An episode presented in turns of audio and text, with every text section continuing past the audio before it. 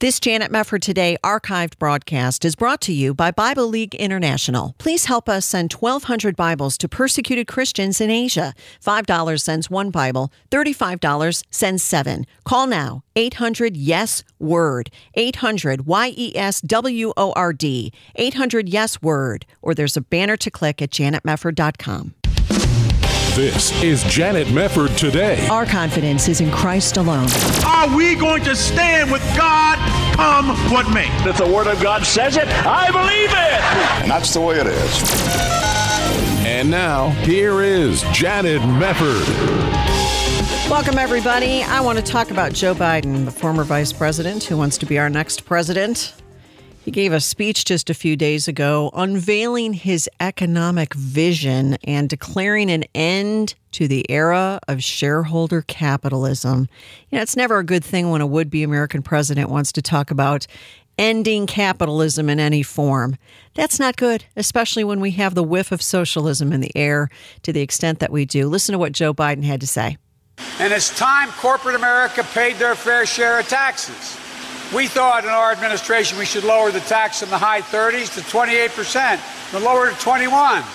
I'm going to raise it back up to 28.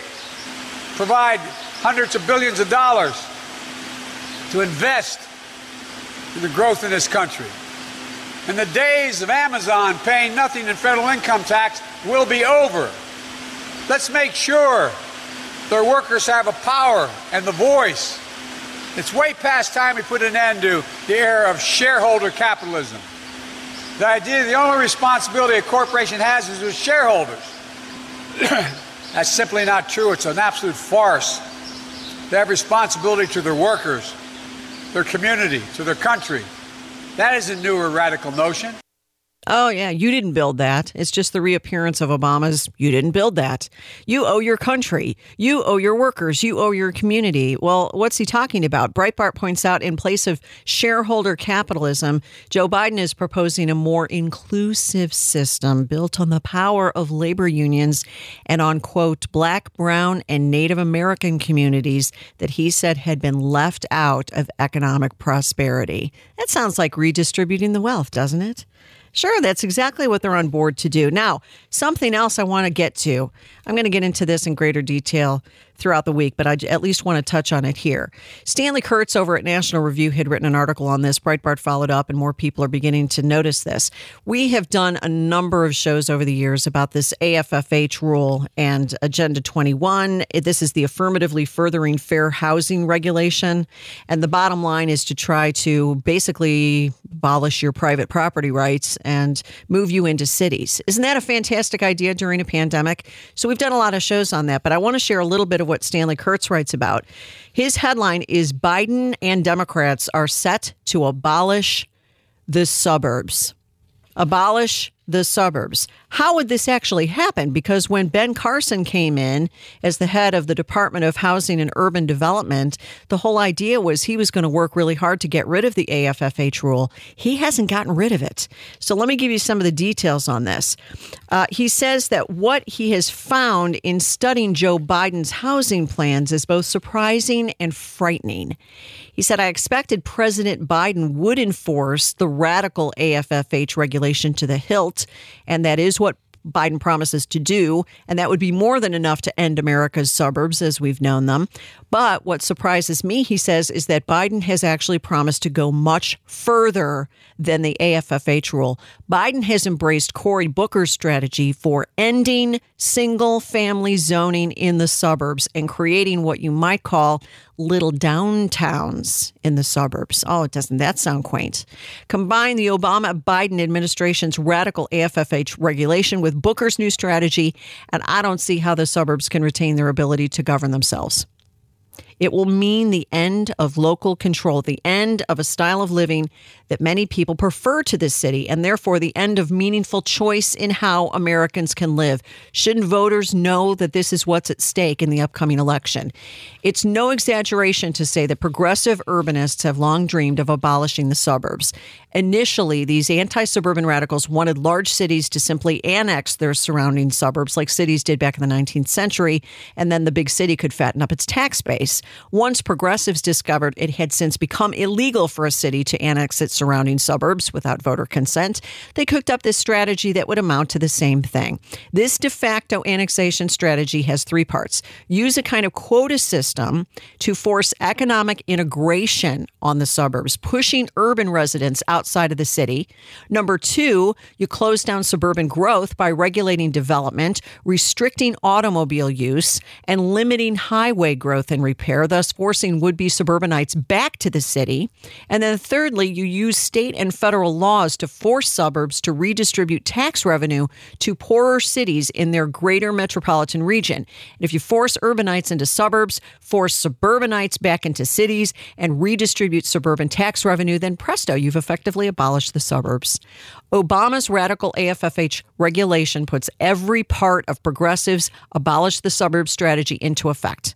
Once Biden starts to enforce it the way that the previous administration, Obama's did, originally meant it to work, it will be as if America's suburbs had been swallowed up by the cities they surround. Fantastic. So look at what's going on in some of these big cities right now. You want to be a, a, Minneapolis suburb swallowed up by Minneapolis, and you can have a bunch of social workers help you out when you have a police matter. How about Baltimore? That sounds like a great place to not have, you know, your own local control, and on and on and on. So if this happens, they're going to lose control of their own zoning and development. They'll be pressured into a kind of de facto regional revenue redistribution, and they'll even be forced to start building high density, low income housing. The latter, of course, will require the elimination of single family zoning. Well, that's what's already happened in Portland. With that, the basic character of the suburbs will disappear. At the very moment when the pandemic has made people rethink the advantages of dense urban living, the choice of an alternative will be taken away. Now, this is bad enough, but on top of AFFH, Biden now plans to use Cory Booker's strategy for attacking suburban zoning. AFFH works by holding HUD's community development block grants hostage to federal planning demands. Suburbs won't be able to get the millions of dollars they're used to in HUD grants unless they eliminate single family zoning and densify their business districts. AFFH also forces HUD grant recipients to sign pledges to affirmatively further fair housing. Those pledges could get suburbs sued by civil rights groups or by the feds if they don't get rid of single family zoning.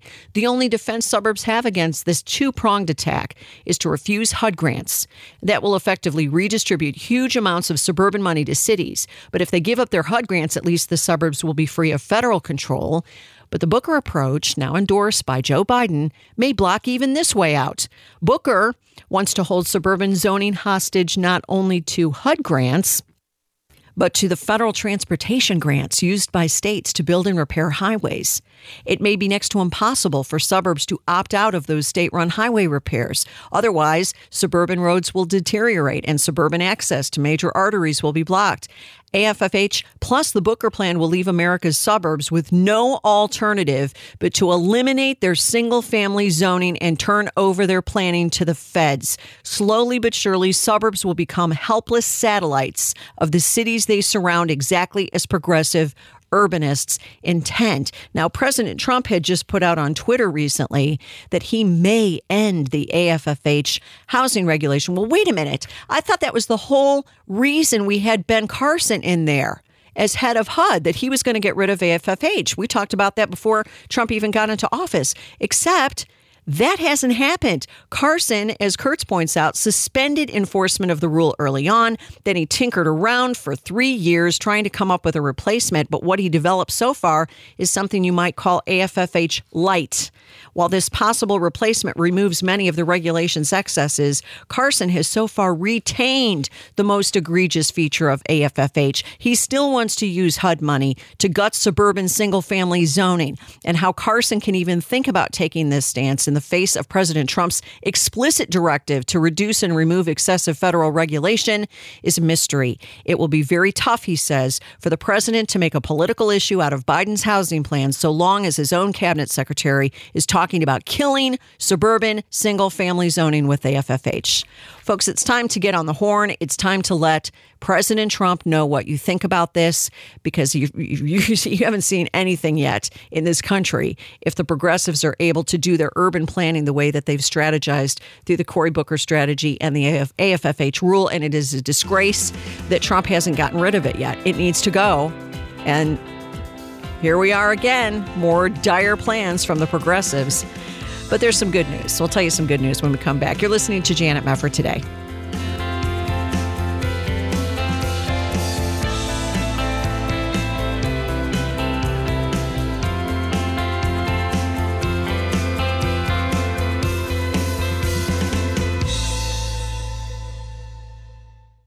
This is Janet Mefford. We're partnering with Bible League International on Fan the Flame Bibles for Asia. That's the theme of our new campaign. And our shared goal is to send 1,200 Bibles both to new believers and to those who've been praying many years for their own Bible in countries like China, India, and Nepal.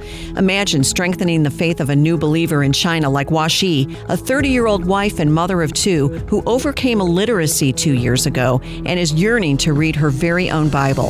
Or Jarish, an 80 year old man in India who followed Hinduism for decades but is now a new Christian determined to follow Jesus Christ.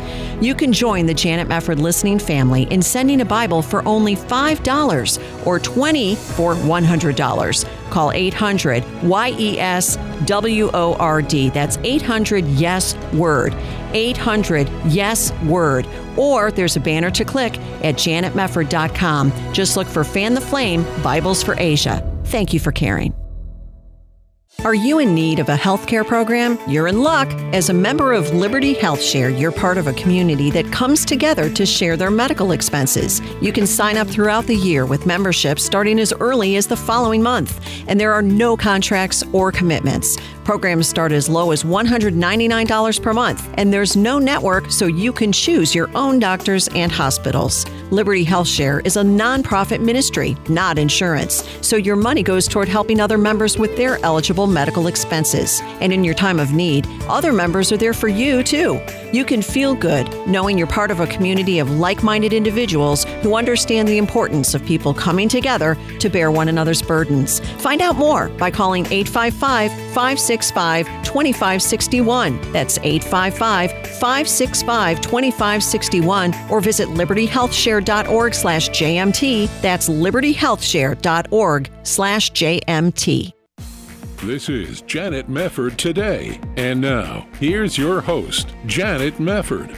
Welcome back. Well, there is some good news concerning that disturbing U.S. Navy policy that prohibited active service members from attending in person religious services. The Navy has now revised the policy and ended the ban to get back in line with the Constitution's guaranteed freedom of religion. We're going to get some of the details now from Mike Berry, Deputy General Counsel and Director of Military Affairs for First Liberty Institute. Mike, so great to have you back. How are you? I'm doing well, thanks. It's great to be with you. Great. Well, congratulations on the reversal of this policy. This obviously affects a lot more Christians than your client, Major Daniel Schultz. But tell us a little bit how this whole situation unfolded. Well, it unfolded uh, a little over a week ago. On June 24th, the Navy issued an order, uh, uh, very surprisingly and, and shockingly, and uh, nobody was really given a heads up about this. And the order actually banned service members from being able to attend indoor religious services.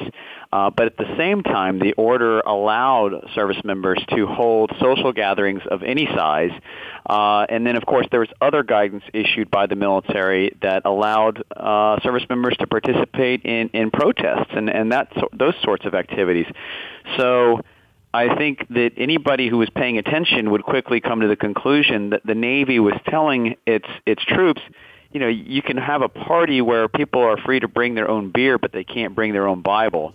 and and that is uh, you know beyond ridiculous. It's actually unconstitutional. Well, it is, and we keep seeing this double standard all the time. It seems I've heard this kind of situation going on in multiple locations across the country where stores are fine and you can do this and you can do that. You just can't go to church. Talk a little bit about Major Schultz, though. How did this impact him directly? Well, Major Schultz uh, is he's actually an Air Force major, but and and so that might confuse some people. But anybody who served in the military knows that uh, we, we frequently like to cross pollinate the services. So he's an Air Force major that's actually assigned to the Naval Postgraduate School. So he's serving under a Navy command, and that's why he's subject to this to this uh, or was at the time subject to this order. And uh, Major Schultz is a devout Christian. He's very active in his community and in his church, and he's a, actually he's a worship leader. Uh, he and his wife both are worship leaders. Uh, he, he uh, if I recall correctly, uh, Major Schultz does vocals and his wife does the piano. Uh, and so they were, you know, looked upon and relied upon by by their church to to help lead worship, and that includes during the COVID-19 pandemic, when their church was still doing streaming services, uh, he was able to at least go to the church and and and he and the other members of the worship team and perform the services that were then streamed. And then uh, when Governor Newsom in California began allowing people to go back to church and, and worshiping in person with all the appropriate, you know, CDC guidelines in place, uh, he, of course, they just like everybody else in the country were thrilled to be able to do that again as a community. And then, like I said, out of the blue, this Navy order says no, hmm. you can't. Even if even if your governor, your county, your city, or whatever allows you to, the Navy is telling you you can't. And if you violate it, you could potentially be court-martialed. Did they have a specific policy or anything in place to refer to to say this is why we're doing this for religious services, but not for stores? No, there wasn't really explana- an, an explanation given.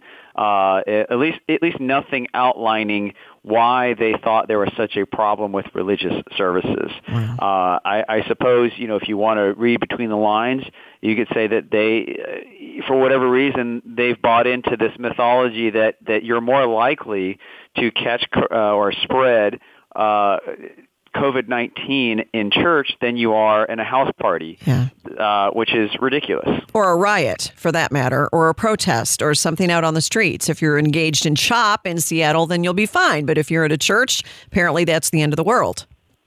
Yeah, one of the most laughable ones really is the uh, the, the the laundromat uh, uh, comparison. You know, when they say, "Well, churches are different because people go there for the purpose of of of congregating and being there for a an extended period of time with other people and, and coming into contact with other people. But at a laundromat, uh, it's you know you're just sort of in and out. And I and I sort of scratched my head and said, any it, you know whoever's coming up with this has clearly never spent time in a coin operated laundromat. Yeah. You're stuck there for hours on end with nowhere to go, and you're surrounded by other people. So. Yeah. Um, you know, I, I, I definitely think there's uh, some uh, you, you, know, whoever's coming up with these have, have, clearly not been in the reality that some of us have been uh, throughout our lives. Yeah, good point. What about the argument that you made here in this letter? The violations of the Constitution, the violations of RFRA, what were they? Yeah, so I mean, beyond the the I think the common sense arguments that you and I have just been discussing. You, you, you know, when you get into the legal arguments, the Constitution, there is no pandemic exception to the First Amendment. The First Amendment is the First Amendment, uh, and actually, I remember at the at the be- very beginning of the COVID nineteen pandemic, that's something that First Liberty we, we wanted to remind people because we've heard a lot of, of rhetoric about well this is you know this is an emergency situation. This is a public health crisis and we've got to put the First Amendment on the back burner. And we said nonsense. You know think about this. Go back to your history books which nobody appears to do anymore.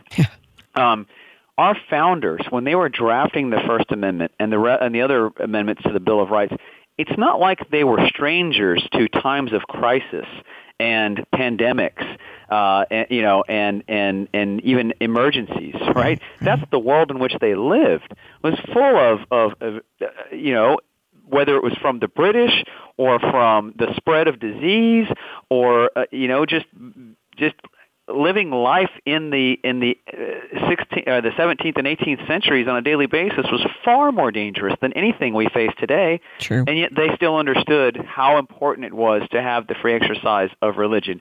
And so we pointed out to the Navy that there is no pandemic exception to the First Amendment. In fact, uh, there's also this thing called the Religious Freedom Restoration Act, which uh, clearly protects the right of all Americans uh, and, and it requires the government, if you're going to substantially burden somebody's religious beliefs, you're going to have to show a compelling government interest that's tailored by the least restrictive means. And saying you can't go to church or we'll court-martial you is not the least restrictive means. There are certainly many other things that you can do to help spread, to prevent the spread of a virus beyond banning people from going to church, especially again, like we said, if you're going to allow them to go to the laundromat or throw a house party or attend a protest. Yeah, exactly right. And violators being court martialed, as you just mentioned. How were they justifying this? I know that they had referenced this particular section in the U.S. Code, but what was that section? How were they possibly trying to say you deserve to be court martialed if you go to church in person? Well, in in the military, there are different sort of different types of directives that can be given, and there are some that uh, violating them can result in I, I guess you might refer to it as administrative uh, action, right? A slap on the hand. You, you know, they'll put something negative in your in your record or something like that. And then there are other orders that the the technical term we use to describe them is called they're punitive orders. In other words, if you violate it, you can actually be punished. And that's what this order clearly stated in black and white. This is a punitive order, and violation of it will can result could potentially result in charges being brought against you at a court martial for what's called Article 92. So that's the section of the U.S. Code. It's, it's 10 U.S.C. Section 892. That's the Uniform Code of Military Justice, and that is the part of the UCMJ that says if you violate a lawful general order, uh, which this one uh, purported to be. Uh, we don't think it was lawful, but it was at least a general order. Uh, then you can be court-martialed for violating an order. And so, uh, you know, and of course, I know that you know naysayers will say, well, this is the military, you know, and, and we and we have to have law and order in the military, and people have to follow orders. That's all true, but there's one giant presumption there, and that is that the order issued is lawful. Yep. Uh, I don't think anybody would would would have any qualms about disobeying an order to to kill innocent women and children, right? Yeah. Uh, go and, and burn that village to the ground, regardless of who happens to be there. Uh, any service member would rightfully say, "I think that's an unlawful order, and I'm not going to obey it." Uh, well, similarly, if you issue an order and the order itself violates somebody's constitutional rights, then eh, you know, it, that order would be on its face unconstitutional, and and there would not be a requirement that you that you follow it because you can't order somebody to do something that violates the Constitution or violates the law. Right. And that's exactly what we had here. And First Liberty Institute pointed that out to the Navy, and we're very thankful. I, I do want to make sure that we commend them because this was a pretty fast turnaround. It, if, you know, much like turning an aircraft carrier, getting the entire U.S. Navy to reverse course is no easy task, but yet they did so in, in about a week. Which so is great. Uh, that was uh, definitely commendable on the part of the Navy leadership. Yeah, so what, talking about the updated policy, they've now clarified what service members can do as far as attending church. What does this new policy now say? Well, I, I think in the easiest way to, to describe it, the new policy simply says you can go to indoor religious services now as long as those services are CDC compliant. So if they take the appropriate measures with distancing and sanitizing and and and, and what you know if if masks are required then so be it. Uh, and as long as you're complying with those uh, measures, then you can do it. And, and, and I think that's fair, right? I mean, right. We, we certainly want a common sense approach. There, nobody's asking for permission to be reckless. They're just they just want to make sure that uh, you know our service members they they serve for a noble cause and a noble purpose. And we know, and having been a veteran myself, I know that when we serve, when we raise our right hand, we willingly give up some of our rights and some of our freedom but we don't give up religious freedom. And we have to remind the government of that sometimes. You know, the old saying is the price for freedom is eternal eternal vigilance, yeah. and that's what it requires is to be vigilant and reminding the government uh, you're you're going too far, you're taking too much authority. Well, that's right. And and as I mentioned before, there have been so many cases like this across the country, but it's a little galling when you see the US Navy actually putting something so draconian into effect and it's just wonderful actually that they have changed course on this policy and now put into practice more reasonable measures, I would say, to keep people safe but not to prevent anybody from exercising their freedom of religion. Mike Berry from First Liberty Institute, firstliberty.org. Thanks a lot, Mike. Always great to have you here. Well, thanks for having me. All right, you bet. Take care. We'll be right back.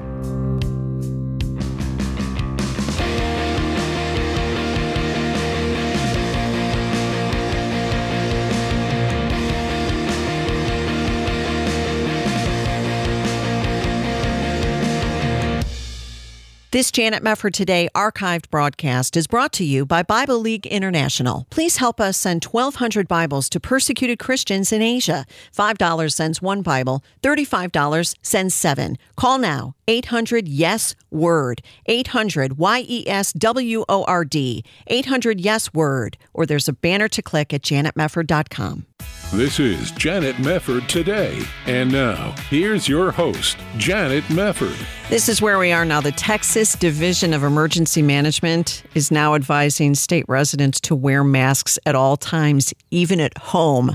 Yeah, I'm not doing that. Why then have groups like the Association of American Physicians and Surgeons said that wearing masks will not reduce COVID 19? And even when the World Health Organization recently walked back its original advice against the widespread use of masks, it admitted the use of a mask alone is insufficient to provide an adequate level of protection or source control. So, are the masks really about our health, or are they also about control, as many people fear, especially when we consider that the Centers for Disease Control and Prevention is about to declare its epidemic phase over 10 consecutive weeks of declining COVID 19 mortality? So, we're going to talk about it today with Dr. Andrew Bostom. He's a trained clinician, epidemiologist, and clinical trialist with experience as Associate Professor of Family Medicine Research at the Warren Alpert Medical School of Brown University and has written a great piece about this over at conservativereview.com called Masquerade COVID 1984 and Evidence Free Compulsory Masking. Andy, great to welcome you back. I hope you're not wearing a mask. We are a mask free zone here. Oh yeah, no, I, I well, I mean, I, I actually had a actually had an office encounter, physician and office encounter, and and there, uh, even there, as soon as they could fit me apart, uh, I took my mask off. it's just, yeah, it's it's it's it's terrible. It's it's it's it's become, you know, sort of a a a uh, one of the stigmata of submission. I, I, I it's awful. I'm sorry to, to put it in such stark, you know, language, but um, it's it's it, it really is. They're they're, you know, I, I discovered a, a, a paper, a very one of these brutally honest papers from the past, the real real past. But it was it was it was almost contemporaneous with the um, with the with the aftermath of the 1918 uh, flu pandemic, which was a real pandemic. Right. I mean, depending on how you measure it, about a hundred to a thousand times more lethal uh, than COVID-19 has played out. Yep. So uh, a hundred times in terms of of raw mortality. But then when you look at something like loss of, of life years because it, it was brutal to the young, it was brutal to the healthy young, including military recruits, you know, from World War One. Um, so, in addition to the elderly, so so it, it was just infinitely worse. But there was a there was a very aggressive masking campaign in hotspots in the United States. Uh, one of them was was San Francisco, and a and a very thoughtful piece was written by the then uh, uh, executive officer of the Cali- California State Board of Health, who, who also was an infectious disease expert. And he said, he just wrote this brutally honest observation in the aftermath in 1920. He said the masks, contrary to expectation, were worn cheerfully and universally, and also contrary to expectation of what should follow under such circumstances, no effect on the epidemic curve was, was to be seen.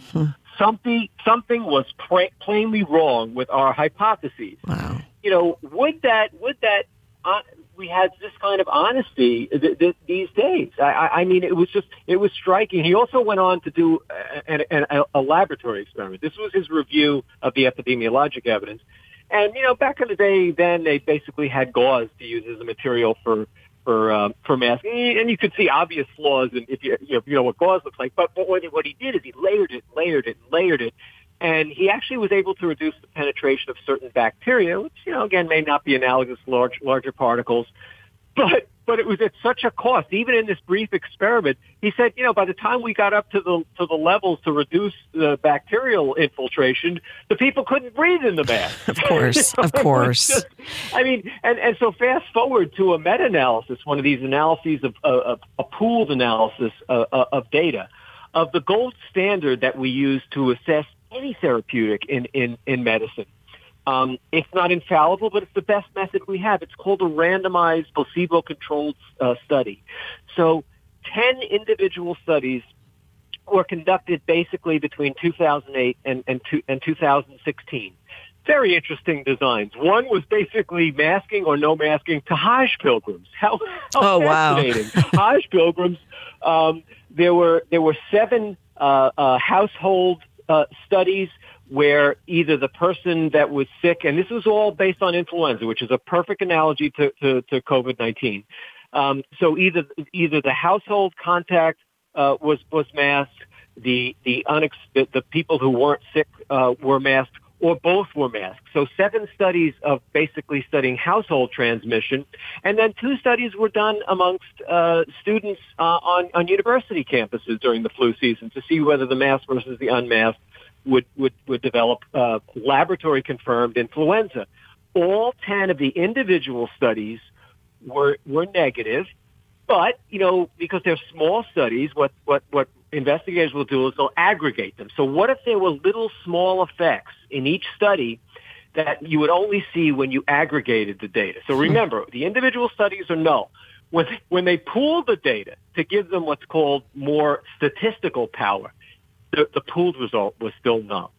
I, I- I mean, and, and this and this study to to make this even more strong, this meta-analysis of 10 negative gold standard randomized placebo-controlled trials was published where?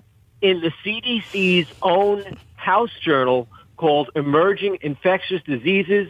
When was it published? It was just published this May. Unreal. I, I mean, so Janet, you can walk through literally a hundred years of consistency from an observation about the horrific 1918 uh, flu pandemic by by a dedicated uh, public health official from California, mea culpa, admitting something was wrong with our theory, you know, um, and and then doing a little a small experiment to see, you know, what could we have done better, you know, making a thicker gauze mask at the time, you know, but but but acknowledging even that experimental evidence that you know the people couldn't wear such a mask, or, you know, outside in the public. No. Well, you know, so so so it's just it's just very disturbing that we're being told that if if you don't wish to wear a mask as they're advertising now, you know, cheerfully on Fox News, Bret Baier and Martha MacCallum, you know, cheerfully telling us to basically don a mask as soon as you walk out of your house. I I, I mean, Good th- th- this has this doesn't have a scintilla of scientific evidence to support it, and in fact, Right. the evidence that we do have is negative. Well, here here's an example of this because I was recently on an airplane and, and this just was driven home to me in every way it could be driven home. All of these orders, I was in Chicago, so it's very draconian up in Illinois right now. You have to wear a mask by city order. Now they've got travel, you got to quarantine if you come in from one of the states where the cases are rising, all that kind of stuff. But you come to O'Hare, you've got to stand on your goofy little dot in the TSA line. So everybody's six feet apart. We're all wearing masks. There are barriers everywhere. When you go up to the agent, there's a plastic barrier like we find in all these restaurants now. You mm-hmm. got all mm-hmm. that stuff going. The minute you get on the airplane, what happens? You're sitting inches away from total strangers and everybody pulls their masks down. And I I- thought to well- myself, this is either a plague of, of gargantuan proportion, like you would believe if you were walking through the airport, or it's no big deal when you get on the airplane. That's that's what you're being told when you get on the airplane because you can't have both things being true simultaneously. Right. Well, it, it's it's it just it, it actually it's a great vignette because it does capture so much about it. It, catch, it captures the absurdity of it, but but it, it also it also captures you know the the, the, lack of, of, of, practical measures. So, for example, um, forget about the masking uh, on, on on a plane.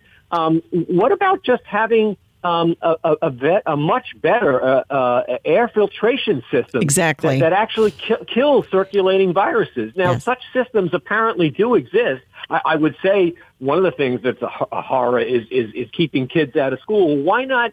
Why not? Put some uh, one of these air purifiers that, that, that work by uh, electrostatic uh, forces that, that, that can that can uh, strip proteins away, maybe deactivate viruses. Certainly can do that for bacteria. Why not? Why not invest four hundred bucks to put one in, in classrooms instead of the crazy things they buy for schools? And you know, but but but but but it's just it, it's just the we're we're dealing with with with lack of evidence-based practice on so many levels. I mean, all we have to do is think about how none of this has ever been done with, with seasonal influenza or, or, or, or bad year seasonal influenza outbreaks. None of this has None ever of it. been done. The oh, I know. Hang on just a second. We got to pause and take a quick break. Dr. Andy Bostom with us. We'll come back on Janet Mefford today after this.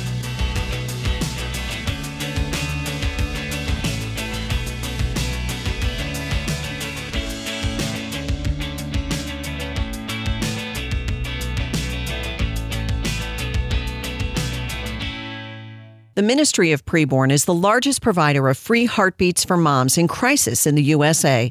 When a mother chooses life, preborn centers are there to help with the baby's needs, counseling, and so much more, free of charge. When I heard her heartbeat, I decided to keep her. And now my daughter's about to be three. I don't know where my life would be without her. The Ministry of Preborn is the largest nationwide provider of free ultrasounds for expectant moms in crisis. There's just something about seeing your own baby's heartbeat that moves a mom's heart toward life like nothing else. Will you please help support Preborn in the cause for life? One ultrasound is just $28, or five ultrasounds are $140. To donate, just call 855 402 BABY. That's 855 402 2229. All gifts are tax deductible. That's 855 402 BABY, 855 402 2229. Or there's a preborn banner to click at janetmefford.com. Many people in developing nations have no access to desperately needed medical care. That's why Mercy Ships brings volunteers aboard our hospital ship, the Africa Mercy, to give the world's forgotten poor the free medical care they need. We have an immediate need for registered nurses, especially with a pediatric specialty. As a volunteer nurse, you won't just give life altering health care, you'll receive so much in return. It's an amazingly rewarding experience. You'll give hope and make a difference in the lives of those who have virtually no access to medical aid. It's such a fantastic thing to do. Everybody who I've met on this ship either wants to come back and do it again or they're already here for the second, third, or tenth time. So, what are you waiting for? Show mercy to someone today. I would say go for it.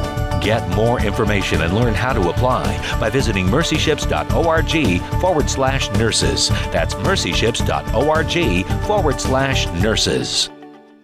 You're listening to Janet Mefford today. And now, here's Janet. Dr. Fauci says you should wear a mask in part because it's a symbol of respect. Well, I, uh, is that what it's all about? First, it was 15 days to slow the spread. That's why everybody had to be locked down. Now it's all about the masks. You got to wear a mask everywhere you go. Compulsory mask wearing, except as my guest says, there is still no controlled evidence that supports masking, especially in non healthcare settings.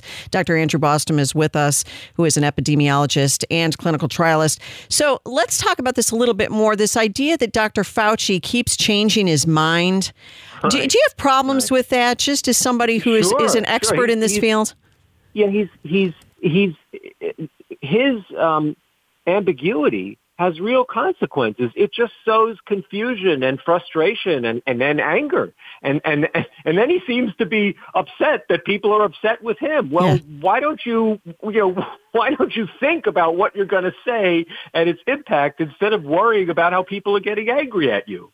And you know, I mean, take comfort in in in, in frivolous things like you being considered the most sexy man, and leave it at that. you know, and, and, and, and leave us alone. I, I- mean, it's just it's just awful what he's done. I'm, I'm, being flippant about it, but but it's just awful what he's done. He sows confusion. He sows alarm. Um, you know, we've talked about this before in terms of his sowing alarm about pediatric COVID-19, which is a complete non-problem. Uh, Janet, your, your listeners should know the CDC just did two updates, one for its uh, seasonal flu uh, uh, surveillance database, one for COVID-19.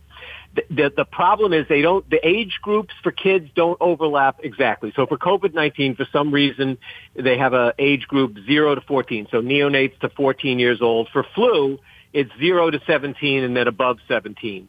But it, it, I, I did an extrapolation. So if you figure that, well, 80, it's pretty linear, the risk. 80% of the, of the flu 0 to 17 is equivalent to the COVID 0 to 14 in terms of, you know, just as linear risk. 0 to 14 through June 27th, the last time the CDC updated its database for COVID-19, 29 deaths. Every death is tragic. I'm not minimizing that. But 0 to 14, again, extrapolating, the total 0 to 17 was 185. So I extrapolated to 150 0 to 14 influenza deaths this regular regular seasonal flu season, five times as many deaths approximately. Hmm. And and and we're not closing. We didn't. We we went through the whole seasonal flu season. You know, it starts earlier. It starts it starts in the fall through the winter. Yep. Schools weren't closed down. No. Uh, for for for for the for the death toll that that was mounting from regular seasonal flu uh, amongst school age children. Well, um, people are just you know, freaking out, though. And, and then you have Dr. Fauci saying that it's a false narrative to take comfort in a lower rate of death. So uh, that was just a bizarre statement. Totally bizarre. What, what, what, you, you know, when you when you sort of tease it out to give him uh, uh, to give him you know just sort of a modicum of credit, what he's saying is, well, you know, the cases were rising and those are going to translate. Well, that has turned out to be uh, translating to deaths, but that has turned out to be uh, largely untrue because, as Ron DeSantis pointed out the other day, um, you know, the, the, the, the most common age, the single data point most common age now in Florida for, for quote unquote case positivity was age 21. Well, those people are at like zero risk. Right. Um, the whole age distribution had shifted from like a median age of 55, I think, down to about 35. That's a big decrease in the risk uh, of dying from COVID nineteen based right. on all the evidence that's in there. Well, let me ask you. Say there's one yeah, one yeah. positive thing. Uh, people in the state of Washington have sued the governor and the state for their draconian edict. Um, and and I think this is a. I don't know how far it's going to go. It's it's in a it's in a state court that has statewide uh, jurisdiction. Uh, but but they use the right language about. First of all, they cited the lack of evidence, but they also said that it was invasive and coercive. Yeah. Um, and and I and I, I hope they at least get a hearing.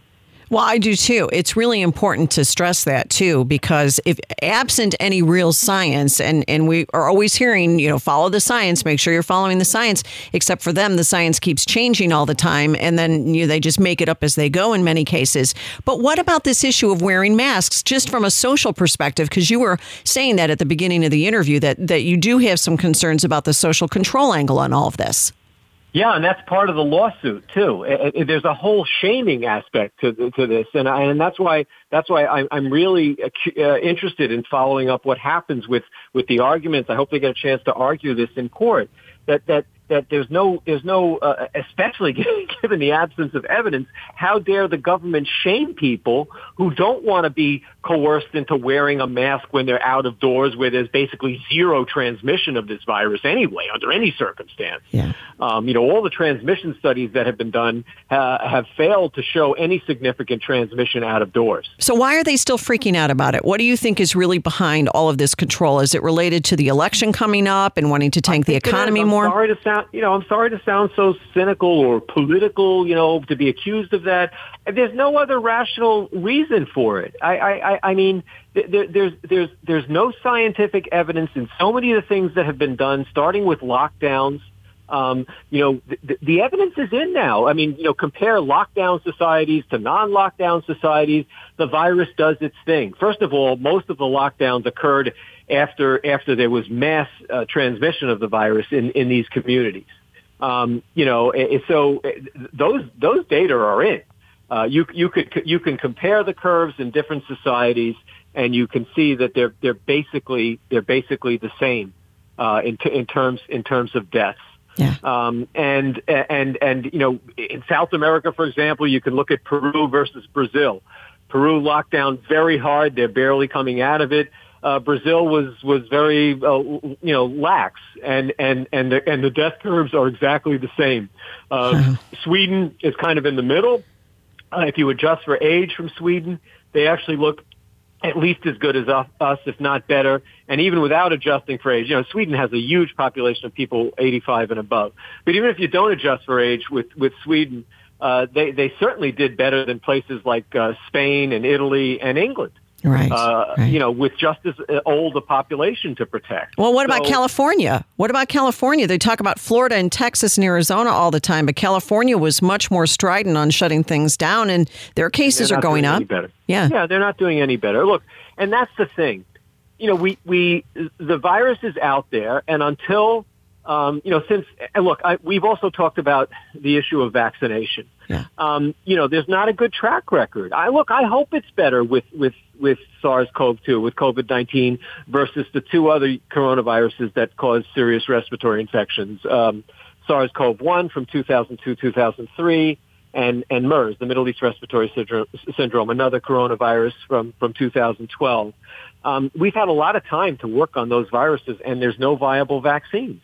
Uh, we had a couple of interesting candidates, but you know, when when people uh, animals, I'm sorry, it didn't thank God it didn't reach humans. When animals who who appeared to be immunized by these vaccines were then given the final gold standard test, which is they have to be infected with live virus, the the um, immune reaction uh, was so overwhelming that it caused a very severe lung damage. Uh, so, uh, you know, we, we, that's the experience with those, with those viruses. So, mm-hmm. so to, to this date, there are no successful human vaccines against SARS-CoV-1 and the Middle East respiratory syndrome. So I, I'm not saying that we, that the technology won't be perfected this time, but, you know, it's not, it's hardly a guarantee.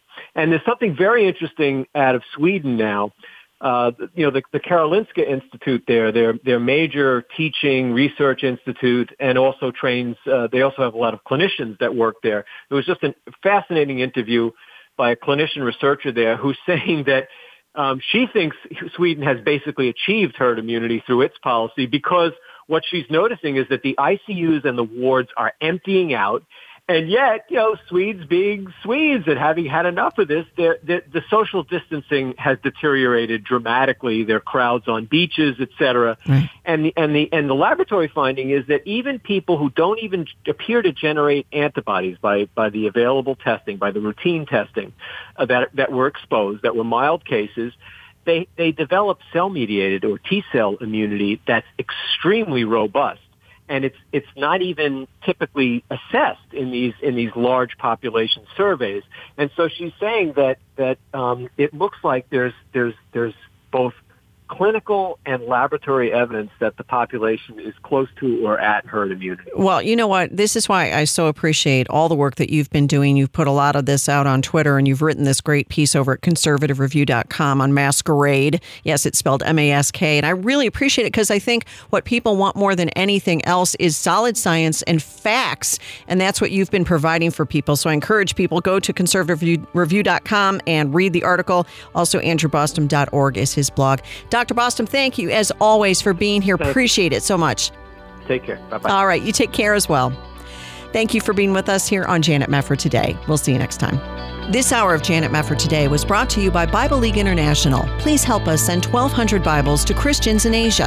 $5 sends one Bible. Call now 800 Yes Word. 800 Yes Word. Thank you so much.